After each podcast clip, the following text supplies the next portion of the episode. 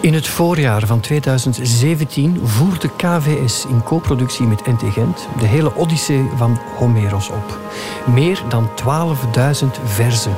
U hoort het goed, in een gloednieuwe vertaling van Patrick Lateur. Gebracht door 30 acteurs. Goed voor meer dan 26 uur theater. De voorstelling ging in première in KVS in Brussel en was te zien daarna in Groningen, Rotterdam, Antwerpen en Gent. Het epische verhaal, dat bijna 3000 jaar oud is, werd voor het eerst volledig opgevoerd in het Nederlands. Dit titanenwerk door al die fantastische acteurs willen wij nu met iedereen delen. Ook met u, die er misschien niet bij kon zijn. Daarom dus deze podcast. Week na week zult u hier een nieuwe zang kunnen herbeluisteren, waar en wanneer u daar zin in heeft. Zang 21, Boog. Met deze zang komen we echt in de finale van de Odyssee. De boog en wie kan hem spannen? Het is een klassiek thema in de literatuur, de test met een wapen.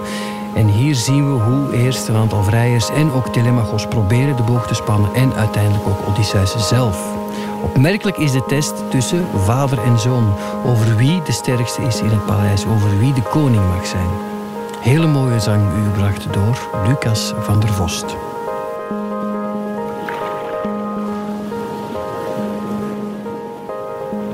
Maar de godin met fonkelende ogen, Athena, gaf toen een gedachte in bij de verstandige Penelope, de dochter van Icarios, de boog van Odysseus en ook de grijze bijlen van ijzer bij de vrijers in de zaal te laten aanbrengen, waarmee de kamp zou plaatsvinden. Het voorspel van de moord. Zij liep de hoge trappen van haar huis. Met sterke hand nam zij de fraaie bronzen gebogen sleutel. In het gezelschap van haar dienaressen ging zij vervolgens naar een opslagruimte. Het verst gelegen in het huis. Waar zij de kostbaarheden van, het, van de vorst bewaarde. Het brons, het goud, het mooi bewerkte ijzer. En daar lag ook de boog. Veerkrachtig wapen. De koker vol met smartelijke schichten. Geschenken die hij van een gastvriend kreeg toen hij hem zag in Sparta. Iphitos, Eurytos zoon, goden gelijke held. Mycene was de plaats van hun ontmoeting. Het huis van vorst Ortilogos, wijsman. Daarheen kwam Odysseus wegens een schuld die hem door heel het volk vergoed moest worden. Uit Ithaca voerden Messenen ooit 300 schapen met hun herders mee, op schepen met veel roeibanken. En dus had Odysseus, een knaap nog, als gezant voor deze zaak een verre reis gemaakt in opdracht van zijn vader en de rest der oudsten. Iphitos van zijn kant kwam twaalf merries zoeken die hij had verloren en die nog taaie veulens bleven zogen. Ze brachten later ondergang en dood aan hem, toen hij de sterke zoon van Zeus bezocht, held Herakles. In grote werken een meester. Hij heeft Iphitos gedood in eigen huis, terwijl hij daar zijn gast was, de harteloze. Ontzag had hij niet voor goddelijke straf. Nog voor de dis die hij aan Iphitos had aangeboden. Maar nee. Nadien heeft hij hem zelf gedood. De paarden met sterke hoeven hield hij achter in zijn paleis. En op die zoektocht heeft Iphitos dus Odysseus ontmoet. Hij schonk aan Odysseus een boog, voordien gedragen door de machtige Eurytos die bij zijn sterven in zijn hoog paleis het wapen voor zijn zoon had nagelaten. Aan Iphitos schonk Odysseus een scherp zwaard en sterke speer als onderpand voor hartelijke gastvriendschap. Maar nooit is hij vertrouwd geworden aan een tafel. Voor die nog heeft Zeus zoon, die Iphitos, Eurytos zoon, goden gelijke held, gedood. Van hem kreeg Odysseus de boog. De goddelijke Odysseus droeg nooit de boog bij zich toen hij ten oorlog trok met zwarte schepen. Hij lag bij hem thuis, herinnering aan zijn geliefde gastvriend. Hij droeg hem enkel in zijn eigen land. Nadat de stralende onder de vrouwen nabij de opslagruimte was gekomen, betrad zij daar de eikenhouten drempel, die ooit een timmerman vakkundig schaafde en richtte met het schietlood. Daarop had hij de posten opgericht en daarin waren de schitterende deuren opgehangen. Ze maakte snel de riem los van de haak, stak er de sleutel in en schoof de grendels der deur weg met een precieze stoot. Zoals een stier loeit, grazend in de weide, zo kraakten door de draaikracht der sleutel de mooie deuren. Vlug vlogen zij open. Penelope betrad het hoogplatform waarop de kisten stonden. Met daarin de kledingstukken die zo heerlijk geurden. Ze stak de arm omhoog en van de hanger nam zij de boog. En ook het schitterend voedraal dat hem omgaf. Daar ging ze zitten, met op haar knieën het voedraal. Ze weende, heel luid, nam er de goddelijke boog uit. Toen zij genoeg geweend had en gejammerd, begaf Penelope zich naar de zaal, ging naar de trotse vrijers. In haar hand droeg zij de boog, veerkrachtig wapen, de koker vol met smartelijke schichten. In haar gezelschap droegen dienaressen een mand waarin veel ijzer lag en brons, gereedschap van haar echtgenoot, dat nu van pas zou komen bij de wedstrijd. De goddelijke vrouw kwam naar de vrijers, haar schitterende voetraal voor de wangen.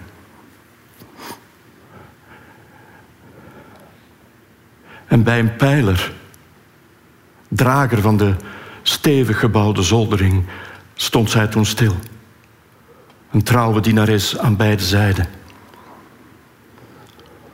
Moedige vrijers, hoor nu wat ik zeg.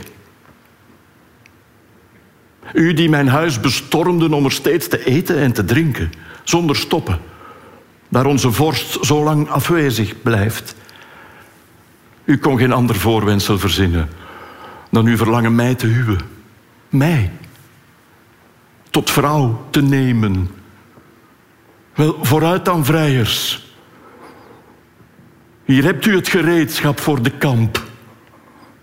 Het wordt een wedstrijd met de grote boog van Odysseus, de koning. Wie van u het makkelijkst de boog spant met zijn handen, door alle twaalfde bijlen ook een pijl schiet, die zal ik volgen als een echtgenoot. En ik verlaat dit huis. Dat ik ooit betrad als bruid. Een erg mooi huis. Gevuld met rijkdom. Ik denk dat ik me dit paleis steeds blijf herinneren. Al was het in mijn dromen. Zo sprak Penelope. En zij gaf opdracht aan de voortreffelijke varkenshoeder Eumaios om de boog en grijze bijlen van ijzer bij de vrijers neer te leggen. Eumaios nam de boog al wenend aan en legde hem op de grond. Op zijn beurt sloeg ook de koeienhoeder aan het wenen toen hij de boog bemerkte van zijn meester. Antinous voer uit en riep hen toe. Onnozel boerenvolk, dat enkel denkt aan wat de dag brengt. Ach, ellendig stel. Wat zitten jullie tranen te vergieten? Waarom de vrouw diep in haar hart beroeren? Het wordt toch al door diepe smart beklaagd sinds zij haar lieve echtgenoot verloor. Zit neer, wees stil, eet voort. Of ga naar buiten om daar te wenen. Laat de boog wel hier. Die moet beslissen in de kamp der vrijers. Want ik vermoed dat deze glad geschaafde boog toch niet makkelijk te spannen is. In het gezelschap van die mannen hier is er geen man als Odysseus te vinden. Ik heb hem vroeger zelf gezien. Ik zie hem nog, voor mij. Al was ik nog een kind. Zo sprak hij. Diep in zijn hart hoopte hij de pees te kunnen spannen en de pijl te schieten door de ijzers. Toch zou hij als eerste proeven van een pijl, geschoten door de voortreffelijke Odysseus, die hij gezeten in de zaal gekrenkt had. Ook al zijn makkers had hij opgestookt. Telemachos nam in hun kring het woord met wonderlijke kracht. Geweldig. Zeus, de zoon van Kronos, heeft me werkelijk beroofd van mijn verstand. Mijn lieve moeder, die toch verstand heeft, zegt dit huis te zullen verlaten en een andere man te volgen. En ik maar lachen, blij zijn in mijn dwaasheid. Vooruit aan vrijers, hier hebt u de kamprijs, een vrouw. Zoals u er geen tweede vindt in het Achaïs land. Niet in Mykene, nog in het heilig Pylos of in Argos. Niet op het donker vasteland. Zelfs niet op Pithaca. Dat weten jullie zelf. Wat moet ik mijn moeder hier staan loven? Kom, rek de zaak nu niet met uitvluchten. En wacht niet langer met de boog te spannen. Dan weten we hoe het afloopt. Ook ikzelf zou graag wel eens de boog willen proberen. Als ik hem span, een pijl krijg door de ijzers, dan zou mijn moeder eerbiedwaardig niet tot mijn verdriet dit huis moeten verlaten. Niet meegaan met een andere man en ik hier niet achterblijven. Als een man die nu het mooie tuig van vader kan hanteren. Zo sprak Telemachos. Sprong op, legde de purperen mantel van zijn schouders af en ook zijn scherpe zwaard. Voor eerst groef hij een lange greppel, waar hij alle bijlen een plaats gaf, op een rij vol gespaslood. En om de bijlen stampte hij de grond aan. Verbaasd stond iedereen toen ze bemerkten dat hij ze zo goed op een rij kon zetten. Hoewel hij dat voordien nooit had gezien.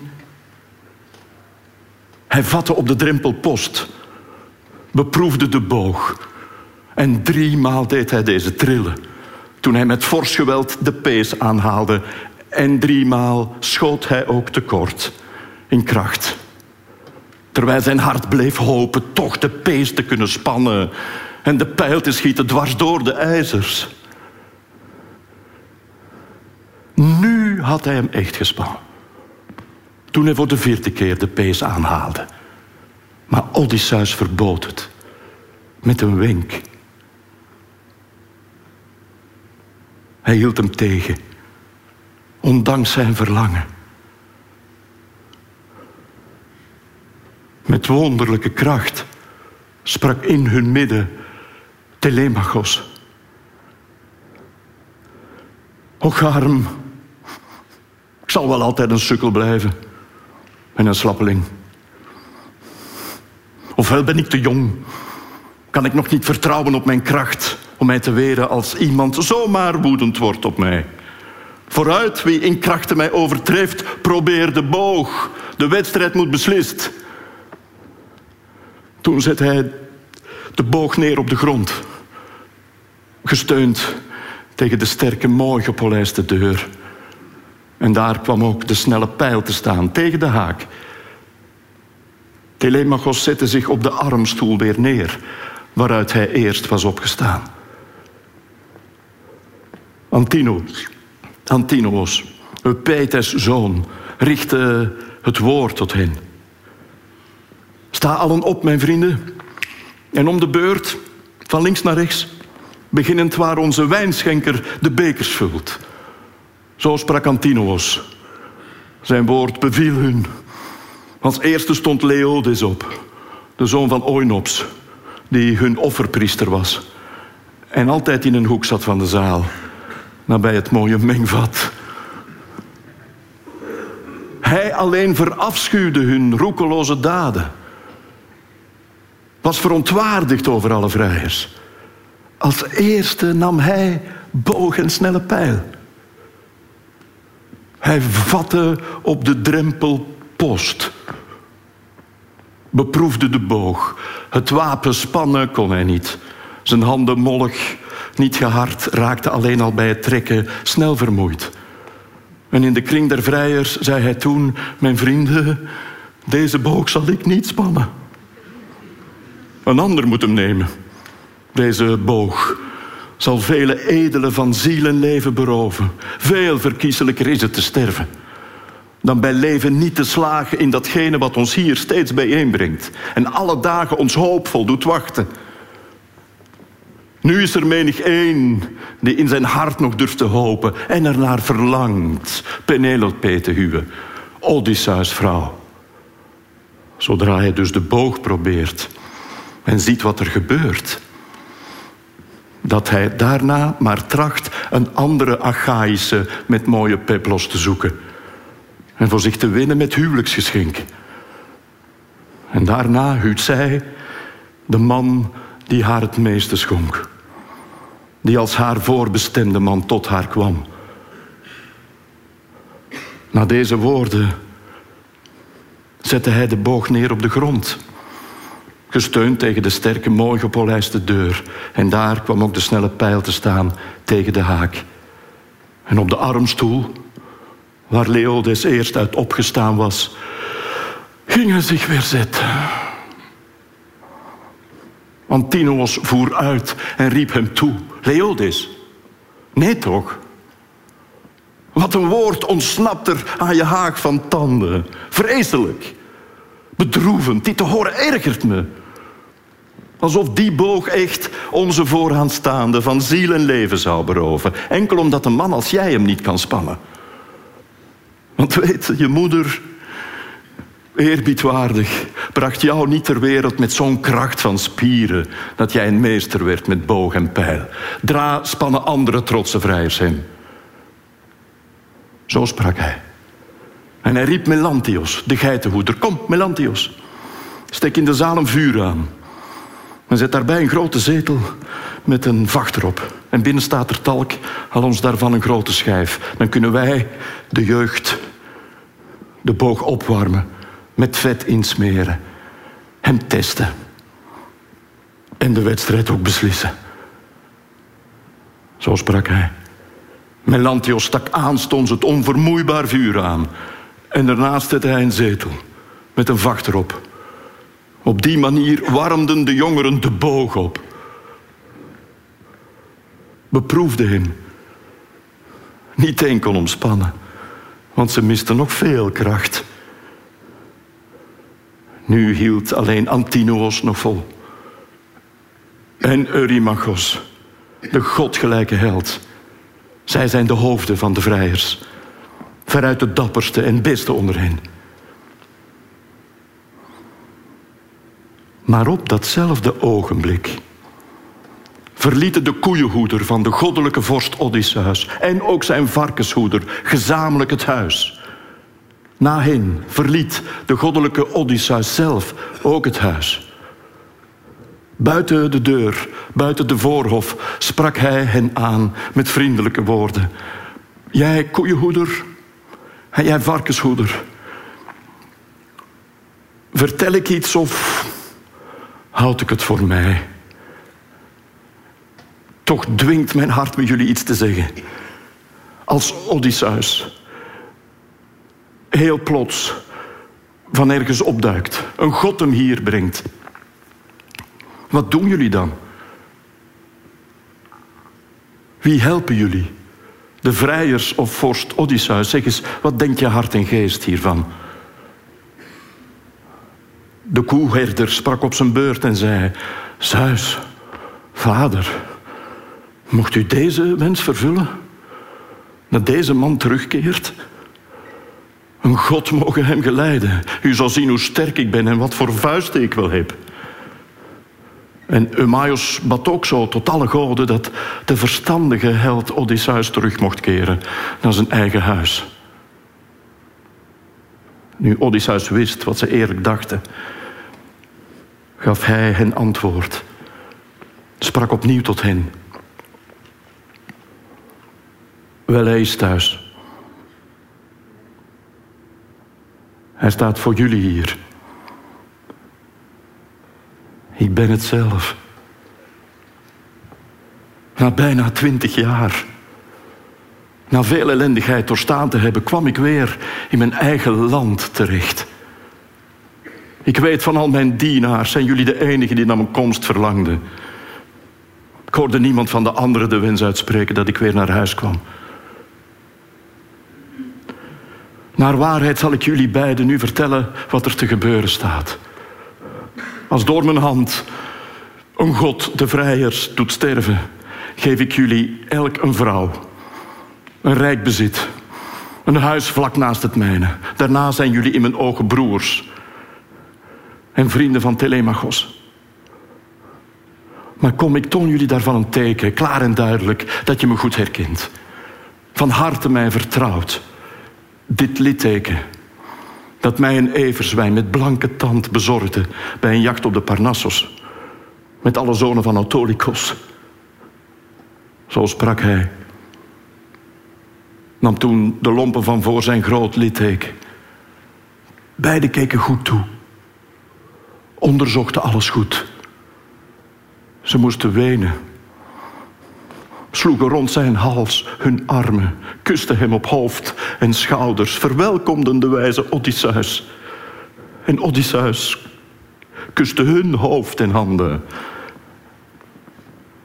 Het zonlicht zou over de treurenden ondergegaan zijn als vorst Odysseus hen niet had gekalmeerd. Hij zei tot hen, nu ophouden met jammeren en wenen. Dat niemand die de zaal verlaat ons ziet. En het daarbinnen ook nog gaat vertellen. En ga achter elkaar naar binnen. Niet te samen. Ik ga eerst en jullie volgen. En verder moeten wij een afspraak maken. De trotse vrijers zullen allemaal, hoeveel er mogen zijn, niet toestaan dat boog en pijl aan mij gegeven wordt. Maar jij, Eumaios, bent voortreffelijk. Wanneer jij de boog draagt door het paleis, leg hem in mijn handen. Beveel de vrouwen de dichtsluitende deuren van hun zaal te grendelen. En hoort daarbinnen iemand gekreun van mannen of lawaai van vechters, dat klinkt binnen de muren van mijn huis. Laat hen niet buiten komen. Maar ze moeten in stilte verder werken waar ze zijn. En jou, voortreffelijke Philotios, geef ik de opdracht de deuren van de voorhof te grendelen. En leg er snel een knoop op. Zo sprak hij. Betrad toen het goed gebouwd paleis. Ging zich zetten op de stoel waaruit hij was opgestaan. De twee dienaars van Odysseus kwamen toen ook naar binnen. Eurymachos had nu de boog in handen en warmde in de gloed van vuur hem op. Nu eens langs deze kant, dan weer langs daar. Maar toch, ook zo kon hij de boog niet spannen. Een diep gekreun ontsteek zijn trotse hart. Geërgerd sprak hij uit wat hij toen voelde. Ach, vreselijk. Wat een verdriet voor mij. Voor allemaal. Maar ondanks dat verdriet treur ik niet zozeer om dat huwelijk. Want hier op Ithaca, door zee omgeven, ofwel in andere steden van Achaia, zijn er nog tal van andere vrouwen vrij. Ik treur daar wij in kracht zo onder moeten doen voor de goddelijke Odysseus. Nu wij in staat niet zijn de boog te spannen. Een smaad. Ook voor wie dit later nog moet horen. Zo sprak hij. Antinoos, Epeites zoon, sprak hem op zijn beurt aan. Eurymachos. Zo zal het niet gebeuren, dat weet je ook zelf wel. Vandaag is er in heel het land een feest voor God Apollo. Waarom zouden wij een boog gaan spannen? Leg hem rustig neer. En alle bijlen kunnen wij gerust daar laten staan. Ik denk niet dat nu iemand naar deze zaal zal komen van Laertes zoon Odysseus om deze mee te nemen. Kom aan, laat de wijnschenker de bekers nu maar vullen. Laten wij dan na het plengen de kromme boog wat rusten. Geitenhoeder Melantheos moet morgen in de vroegte wat geiten brengen. Echt de keur van dieren uit alle kudden. Zo leggen we eerst wat schenkels op het altaar van Apollo. Befaamde boogschutter. Beproeven ook de boog om dan de wedstrijd te beslissen. Zo sprak Antinoos. Zijn woord beviel hun. Over de handen goten de herauten dus water. Knapen vulden tot de rand de mengvaten met drank. En gaven alle met wijn gevulde bekers om te plengen. Zij plengden. Dronken ook naar hartelust. Toen sprak de vindingrijke Odysseus gewikst. U, minnaars van de hooggeprezen vorstin, aanhoor mij. Jullie wil ik zeggen hetgeen mijn hart me ingeeft in mijn borst. Ik smeek het meest Eurymachos, maar ook de goddelijke Antinoos, die sprak zoals het hoort. De boog nu laten rusten. De afloop aan de goden overlaten. De God beslist morgen vroeg uh, wie wint. Maar kom, geef mij de gladde boog. Ik wil de macht beproeven van mijn handen in jullie kring. En zien of ik de kracht nog heb die vroeger in mijn lenig lijf altijd aanwezig was. Of dat ze weg is. Met al dat dolen en gebrek aan zorg. Zo sprak hij. Antinoos voer uit en riep hem toe. Ach, arme vreemdeling. Verstand heb jij echt niet. Zelfs niet een beetje. Maakt het jou niet blij dat jij hier rustig eten kan in onze vierde kring? Dat van de dis jou niets ontbreekt. Ja, al onze gesprekken en woorden hoort. Een andere vreemdeling en bedelaar hoort wat wij zeggen nooit. De honingzoete wijn benevelt jou. Hij schaadt ook al wie niet met mate drinkt. Zijn beker gulzig achterover slaat. De wijn benevelde ook de kentaur, de roemrijke Eurytion, op reis naar de Lapiten, toen hij in het huis was van de moedige Peirithoos. Hij had zijn geest verbijsterd door de wijn.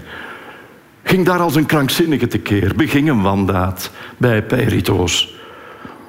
De helden werden woedend, sprongen op. Met het medogeloze zwaard sneden ze hem nog eerst de neus en oren af en sleurden hem door het portaal naar buiten. De geest verbijsterd en verward het hart ging hij op weg. Droeg zijn verblinding mee. Daaruit ontstond de strijd tussen kentauren en helden. In zijn dronkenschap bezorgde hij wel zichzelf als eerste die ellende. En zo voorspel ik ook voor jou groot onheil als jij de boog spant. Iets van minzaamheid zal jij niet vinden in ons land. We sturen je snel op een zwart schip naar Egyptos. Een heerser die stervelingen steeds verminkt. Vandaar keer je geen zins behouden weer. Dus hou je koest, drink van je wijn en meet je niet met mannen jonger dan jezelf. Hem antwoordde de zeer verstandige vorstin Penelope. Antinoos, het is niet mooi. En ook niet rechtvaardig de gasten van Telemachos tekort te doen. Wie er ook in dit huis belandt. Wanneer de vreemdeling de grote boog van Odysseus zou spannen, vol vertrouwen op de spierkracht in zijn armen, denk jij dan dat hij me naar zijn huis zal leiden en mij zal nemen als zijn echtgenote? Nee. Zelf verhoopt zijn hart dat ook niet, denk ik. Laat niemand onder jullie om die reden aan tafel zitten met een hart vol droefheid, want dit is inderdaad erg ongepast. Rymachos, de zoon van Polybos, sprak haar op zijn beurt aan. Penelope, wijze dochter van Icarios. Wij denken niet dat hij u naar zijn huis zal voeren, want dat waren onbehoorlijk. Maar wij zijn wel beschaamd. Wij vrezen dat iemand uit het volk van de Achaïërs, iemand die onze mindere is, ooit zegt: Kijk, kerels die veel zwakker zijn, verlangen de vrouw van een voortreffelijke man als echtgenote, maar de goed geschaafde boog kunnen zij niet spannen. Terwijl een ander, een bedelaar, die op zijn zwerftocht langskwam, moeiteloos de boog heeft gespannen. En schoot door de bijlen. Voor ons zou dat een bron van schande zijn.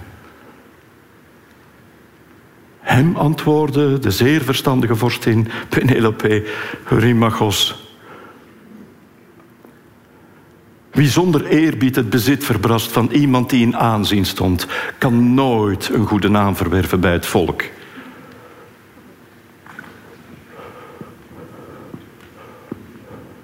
Deze vreemdeling is sterk gebouwd en wel erg groot. Hij gaat er prat op de zoon te zijn van een voorname vader. Kom, geef hem de snelle boog, dan kunnen wij het zien.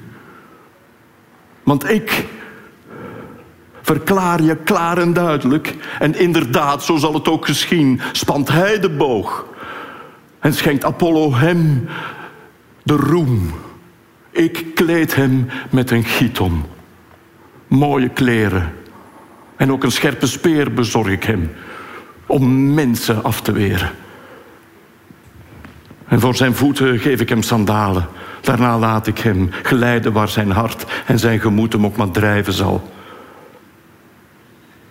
En de verstandige Telemachos gaf haar op zijn beurt antwoord. Moeder van me. Niet één Achaïer heeft meer recht dan ik de boog te geven en te weigeren aan wie ik wil. Nee, niemand van al wie regeren op het rotsig Ithaca. Niemand die de eilanden regeert van Elis, landstreek waar veel paarden weiden. Niet één van hen kan mij zijn wil opleggen. Zelfs wanneer ik de vreemdeling die boog eens en voor altijd geef om mee te voeren. Kom, ga nu naar je kamer en hou je bezig met eigen werk. Je weefraam en je spinrok. Beveel je dienaressen verder te werken. Het woord te voeren past de mannen. Allen die Troje voortbracht, maar het meest nog mij. Want mij komt het gezag toe in dit huis. Toen ging zij vol verbazing weer naar boven. Ze nam Telemachos verstandig woord ter harte. Met haar dienaresse trok ze naar haar kamer. Daar weende zij om Odysseus, haar lieve echtgenoot. Tot de godin met fonkelende ogen over haar oogleden een zoete slaap wierp. En de voortreffelijke varkenshoeder nam de gekromde boog en droeg hem mee. Maar alle vrijers schreeuwden in de zaal. En zo sprak menig overmoedig jong. Waarheen draag jij nu de gekromde boog? Jij luizig varkensboertje, dwazerik. Je snelle honden die je zelf gefokt hebt, verslinden jou weldra tussen je varkens, verlaten en ver van de mensenwereld. Als ons Apollo en de andere onsterfelijke goden goed gezind zijn. Zo spraken zij. Hij zette waar hij stond de boog neer. Hij was bang voor het geschreeuw van velen in de zaal. Telemachos riep echter dreigend van de overkant. Kom, vadertje, ga verder met de boog. Dus geef nu geen gehoor aan al die mannen. Zo niet zal het jou weldra slecht bekomen. Pas op dat ik geen stenen naar je gooi. Je naar het land jaag. Al ben ik jonger, ik heb meer kracht dan jij. Ach, was ik maar alleen al door mijn vuistkracht zoveel sterker dan alle vrijers hier in ons paleis. Ik zond hier menig spoedig naar huis, tot hun verdriet, want zij beramen onheil. Zo sprak hij. Allen lachten smakelijk. Hun felle woede op Telemachos lieten de vrijers varen. En Eumaios liep met de boog de zaal door, naderde Odysseus en legde hem de boog in handen. Hij ontbood daarop de voedster Euryclea en zei tot haar: Jij wijze vrouw, Telemachos vraagt jou de dichtsluitende deuren van jullie zaal te grendelen. En nu horen de vrouwen binnen gekreun van mannen of lawaai van vechters dat klinkt binnen de muren van ons huis. Laat hen niet buiten komen. Maar ze moeten in stilte verder werken waar ze zijn. Zo sprak hij. Haar antwoord kreeg geen vleugels. Zij sloot de dichtsluitende deuren van het goed gebouwde vrouwenvertrek. In stilte haastte zich Philotios het paleis uit en sloot de uitgang van de goed omheinde voorhof. Onder de zuilenhal lag er een touw. Dat was gevlochten uit papyrusbast, afkomstig van een schip met scheve stevens. Hij bond daarmee de deur dicht. Kwam weer binnen. Ging zich zetten op de stoel waaruit hij was opgestaan en keek naar Odysseus. Die had de boog reeds in zijn handen, draaide hem om en om en testte hem nu hier, dan daar, uit vrees dat in de hoorn zich wormen gevreten hadden toen de meester weg was. En elk keek naar zijn buur en zei tot hem: Die man is echt een liefhebber. Hij moet een heuse kenner zijn van bogen. Wellicht heeft hij er zelf wel zo een bij hem thuis. Ofwel is hij van plan er een te maken. Kijk hoe hij hem in handen houdt. Nu zus, dan zo, die zwerver. Vol met schurkenstreken. En menig overmoedig jong. Ik wens dat hij al evenveel geluk kent als kracht om deze boog te spannen. Terwijl de vrijers aan het praten waren, betastte Odysseus de schrandere, de grote boog en keek hem grondig na. Zoals een man, bedreven in de kunst van zang en citer, moeiteloos een snaar spant rond de nieuwe schroef, aan beide kanten de knap gedraaide schapendarm bevestigt. Zo spande Odysseus ook moeiteloos de boog. Zijn rechter greep de pees, beroerde haar en mooi was het gezang dat daaruit klonk. Precies een zwaluwstem. De vrijers overvielen grote schrik. En de gelaatskleur trok bij allen weg. Als teken kwam van Zeus een luide donder. De goddelijke onversaagde held was blij met dit signaal dat van de zoon van Kronos kwam de god met slinkse streken. Hij nam een blote pijl die voor hem op tafel lag.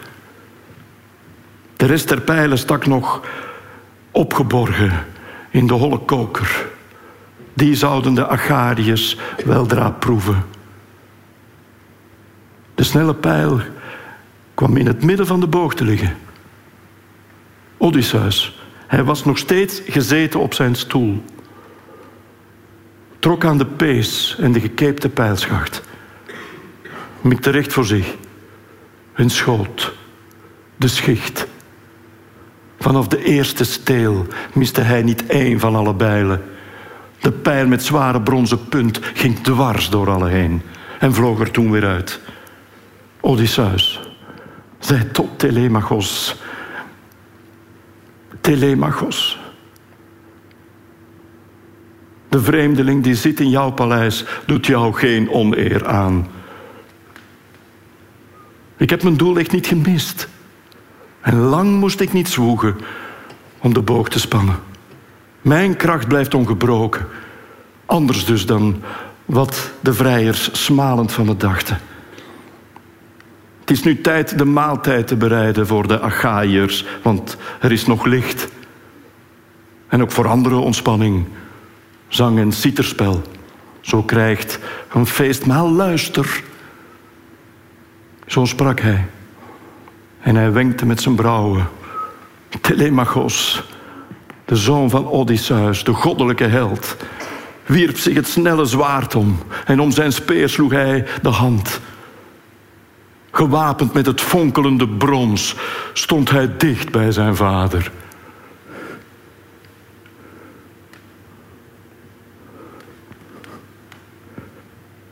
Naast de stoel. Deze podcast is een samenwerking van KVS, Radio 1, uitgeverij Atheneum Pollak en Van Gennep en vertaler Patrick Lateur. In 24 afleveringen hoor je hier de volledige odyssee van Homeros, waar en wanneer jij dat wil. Meer informatie vind je ook via kvs.be en natuurlijk ook radio1.be.